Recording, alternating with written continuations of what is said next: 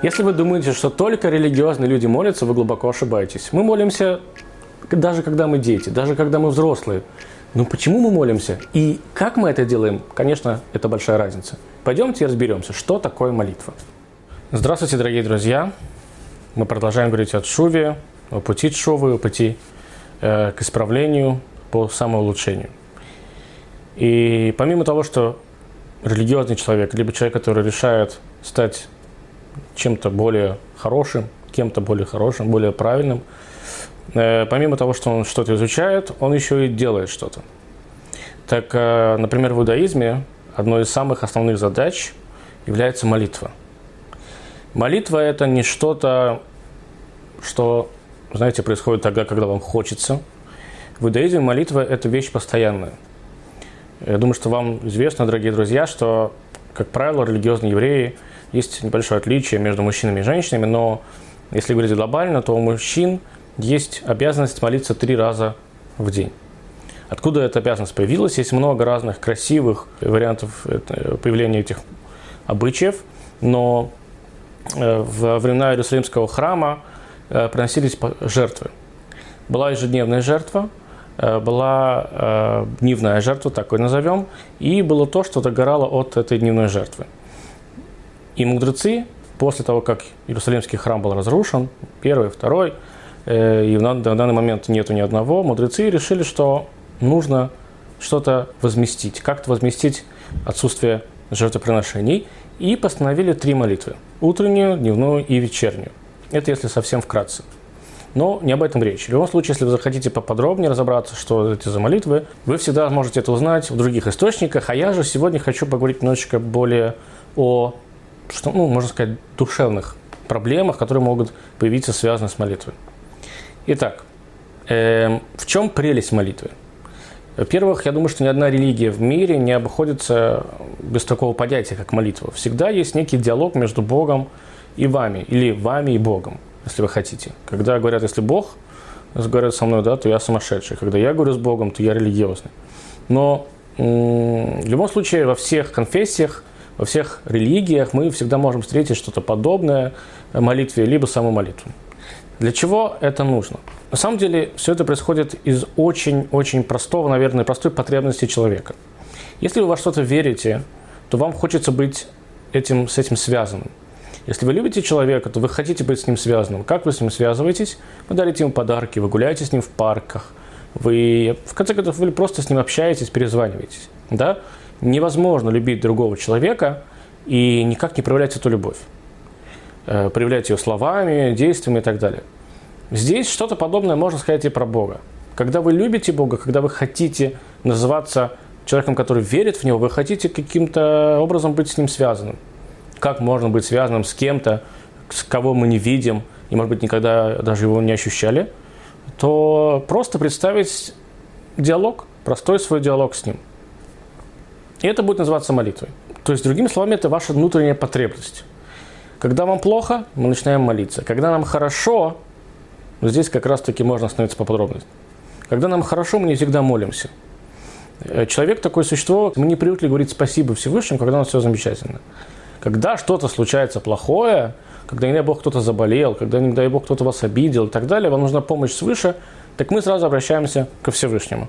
И Он должен нам ответить. Если не отвечает, то мы начинаем на него обижаться. Хотя, с другой стороны, представьте себе взаимоотношения между человеком и человеком. У вас есть некий друг, к которому вы обращаетесь только тогда, когда вам плохо. Да? Или вы даже такой некий друг, к которому обращаются тогда, когда плохо становится. И вот вам обращаются.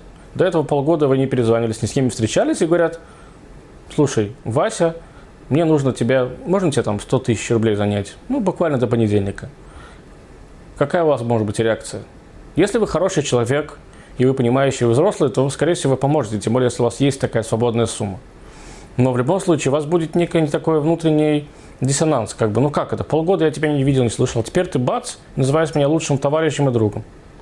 Если бы такой товарищ и друг Э, попросил вас помощи, и он такой, который с вами общается постоянно, ежедневно, ну даже хотя бы еженедельно, вы периодически созваниваетесь, встречаетесь, согласитесь, у вас больше будет э, желания такому человеку помочь.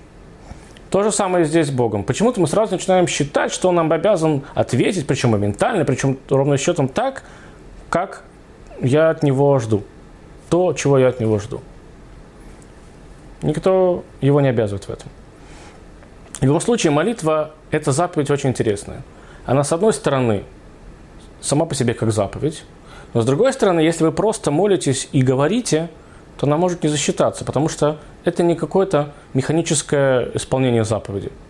То есть зажечь свечу, например, в иудаизме, да, и сказать благословение, там понятно, что есть какое-то определенное намерение, как это нужно делать. Но если вы зажгли свечу, то вы зажгли свечу. Само действие исполнено. Если же здесь вы молитесь делаете это механическим образом, просто открывая рот, получается, что это не молитва. Это какое-то чтение текста. Это вы могли сделать где угодно, и можете, ничем не отличается сейчас томик Толстого от э, вашей внутренней молитвы. Поэтому здесь нужно понимать хотя бы приблизительно в общих чертах, о чем вы молитесь и что вы говорите. И в иудаизме, например, это очень хитро. Э, мудрецы постановили определенный порядок молитв, которые они считают универсальным для всего народа. Знаете, когда я был молодым, я почему-то думал, с чего вдруг какие-то там мудрецы, которые жили много-много сотен лет назад, э, я уж не говорю про сегодняшнее время, да, они вообще э, не знали, что может случиться сегодня, как мир поменяется. Но почему они тогда посчитали, что даже я, а я же индивидуальный человек – даже я буду согласен с тем перечнем просьб ко Всевышнему, которые они прописали. Чего вдруг? Я тогда понял, что этот вопрос мне, в принципе, появился только тогда, и потом он пропал, когда я не вчитывался в то, что я читаю, в то, что там написано. Когда я начал изучать подробнее, я уже понял, а действительно, что это настолько универсальная вещь, а потом я еще узнал, что я могу попросить что-то свое, так мне вообще даже стало хорошо. В любом случае, мудрецы есть мудрецы. На то они им называются мудрецами, что они, они все понимают и все знают. Они могут унифицировать молитву настолько, что она будет подходить каждому и каждой. Эм, но смотрите, это не абсолютно не означает, что если вдруг вам захотелось, помимо вот этих трех молитв, просто в течение дня обратиться ко Всевышнему, вы можете это сделать. Главное, конечно, это не делать там в каких-то непонятных местах, там не в туалете, думать о Боге, а в каком-то чистом, приятном месте, у себя в комнате ради Бога. Хотите поговорить с Богом, общайтесь, говорите с Ним, когда хотите. Э, главное, не быть совсем уж такими, на, как называется, наивными людьми, которые ожидают моментального ответа, еще и положительного в свою сторону. Кроме того, в иудаизме молитва называется словом «авода», то есть работа. Э, о чем это говорит? Работа, что такое работа? Работа – это то, ну, понятно, что это место, куда мы ходим, зарабатываем деньги, но и, в принципе, э, в школе, знаете, учительница сейчас у моего ребенка говорит, вы, ребята, давайте работайте. И у меня сын спросил, папа, ну как, я, я же не работаю в данный момент, я же учусь. Я говорю, «Э, я сначала не понял, в чем мой вопрос, потом мне объяснил, папа, ну ты ходишь на работу, ты получаешь там зарплату. А я же никуда не хожу, я не получаю никакую зарплату. Я просто сижу в школе. Тогда я понял его вопрос и дал ему ответ. Я объяснил ему, смотри, сынок, работа – это не только то место, куда ты хочешь получать э, что-то сделать, чтобы потом тебе за это заплатили. Работа – это вся твоя жизнь, это все твое действие, действие, которое потом тебе что-то может ну, помочь привнести. Вот, видишь, в данный момент ты решаешь какую-то задачу по математике. В данный момент ты работаешь, ты работаешь над математической задачей. Зачем она тебе нужна? Очень просто. Когда ты сможешь ее решить, ты научишься это делать, тебе будет проще, не знаю, считать деньги, считать э, чужие деньги, свои деньги, ходить в магазин, неважно. Это даст тебе какой-то навык в твоей жизни. Но чтобы этот навык получить, тебе нужно его отработать или наработать. В любом случае, это что-то непростое. Понятно, что у всех есть разные таланты, но работа это всегда связано с, тем-то, с чем-то очень непростым. И, и также молитва. Молитва – это работа. Никто не говорит, что когда человек э, молится, ему должно быть просто. Еще раз говорю, когда вы молитесь своими словами, когда вы молитесь в тот момент, когда вам плохо, вам что-то очень-очень нужно от Всевышнего, в этот момент, возможно, вам будет просто. Но вспомните, насколько, с каким жаром и пылом вы обычно просите в эти моменты. Как будто действительно вы поднимаете в гору какой-то тяжелый сундук. То есть в любом случае это какая-то, да, работа. Обидно, когда эта работа превращается в что-то очень обыденное. Это одна из вещей, которая тоже может отпугнуть человека, который вступает на путь иудаизма, либо самоулучшение, неважно, можно назвать это молитвой, либо не молитвой. Есть вещи, которые мы привыкаем делаться за дня в день, и они уже становятся для нас обыденностью. Я вам честно признаюсь, иногда я молюсь, э, как будто бы я чищу зубы. Ужасное, наверное, сравнение, согласен, но я понимаю, что если я не почищу зубы, то это плохо будет для меня. Я привык это делать. Я привык рано утром вставая, либо ложась на ночь, чистить зубы. Также я привык, когда я встаю утром, я иду в синагогу и буду молиться. Я прочитаю весь нужный текст, я одену на себя тфилин, я одену на себя талит, или если мне это необходимо, не необходимо, я не буду этого делать, и уйду в синагоге. Но называется ли это молитвой? Это ровно то, о чем я начал с вами говорить. Молитва – это что-то, что, к чему вы должны приложить усилия. Вы должны осознавать, что вы говорите, почему вы это говорите, и должны осознавать, что это исходит от вашего сердца. Потому что на механическом уровне это очень легко приходит. Я вам больше скажу. Когда я начинал э, соблюдать, я приходил в синагогу. Это было уже не первые две недели, даже не первые месяцы, когда я соблюдал. Может быть, даже первые годы. Я приходил в синагогу, я видел очень больших, великих раввинов, э, знающих раввинов, знающих мудрецов Торы, которые молились ну, то есть я, мне учили, что молитва что-то очень долгое, нужно к этому относиться аккуратно, готовиться, чтобы вы, например, знали, в синагоге принято, чтобы у каждого было свое место для молитвы. Не обязательно его выкупать, это место, там, да, но плюс-минус вот э, в территориально он должен выбрать себе местечко, а не бродить по синагоге, быть на одном месте, молиться там, чтобы ему было легче сосредоточиться над молитвой. Так вот, я приходил, готовился, видел, что эти люди еще только пришли в синагогу, и я еще не успевал заканчивать, так они уже помолились и уходили. И для меня это было очень странно. Ну как так может быть? Он же великий человек и знающий там. Неужели для него молитва это настолько механическое действие? И понимаете, да, для него это было механическое действие. Но тогда, самое главное, наверное, Всевышний все-таки мне э, поставил что-то в мозг, и помог мне понять, что тогда я не обиделся на этих раввинов, я не стал думать, что они плохие, и теперь я съеду с этой темы. Я начал думать очень простую вещь что, видимо, если Всевышний мне это показал, он мне это показал для сравнения, чтобы я вот так не делал хотя бы. Потому что, ну, не все же такие, опять же, помните, когда-то мы с вами об этом говорили. Не все такие, далеко нет. Поэтому механическая вещь, механическая привычка в молитве, она будет, обязательно может присутствовать. Как это может относиться ко всем остальным людям в мире, если мы уберем евреев? Наверное, довольно-таки просто – когда вы будете пытаться себя улучшить, у вас будут действия, которые вы будете обязаны совершать ежедневно. Эм, но рано или поздно они станут для вас легкими. То есть когда-то, например, для меня помолиться утренней молитвой, которая достаточно большая, мне когда-то занимало полтора часа, потому что я еще тогда плохо читал на иврите. Сегодня я могу прочитать это за 20 минут, потому что я практически помню все наизусть, и в конце концов у меня уже навыки другие.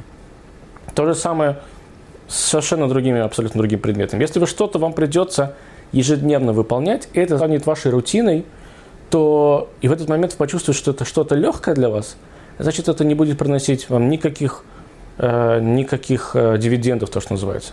Нужно будет найти что-то, что поможет вам двигаться дальше. Знаете, как с, э, со штангой. Сначала человек, когда он тренируется, да, он берет там 5, э, 5, 5 килограмм длины вот эти, потом ему становится просто их поднимать, он берет 7, 10 и так далее, и так далее, и так далее.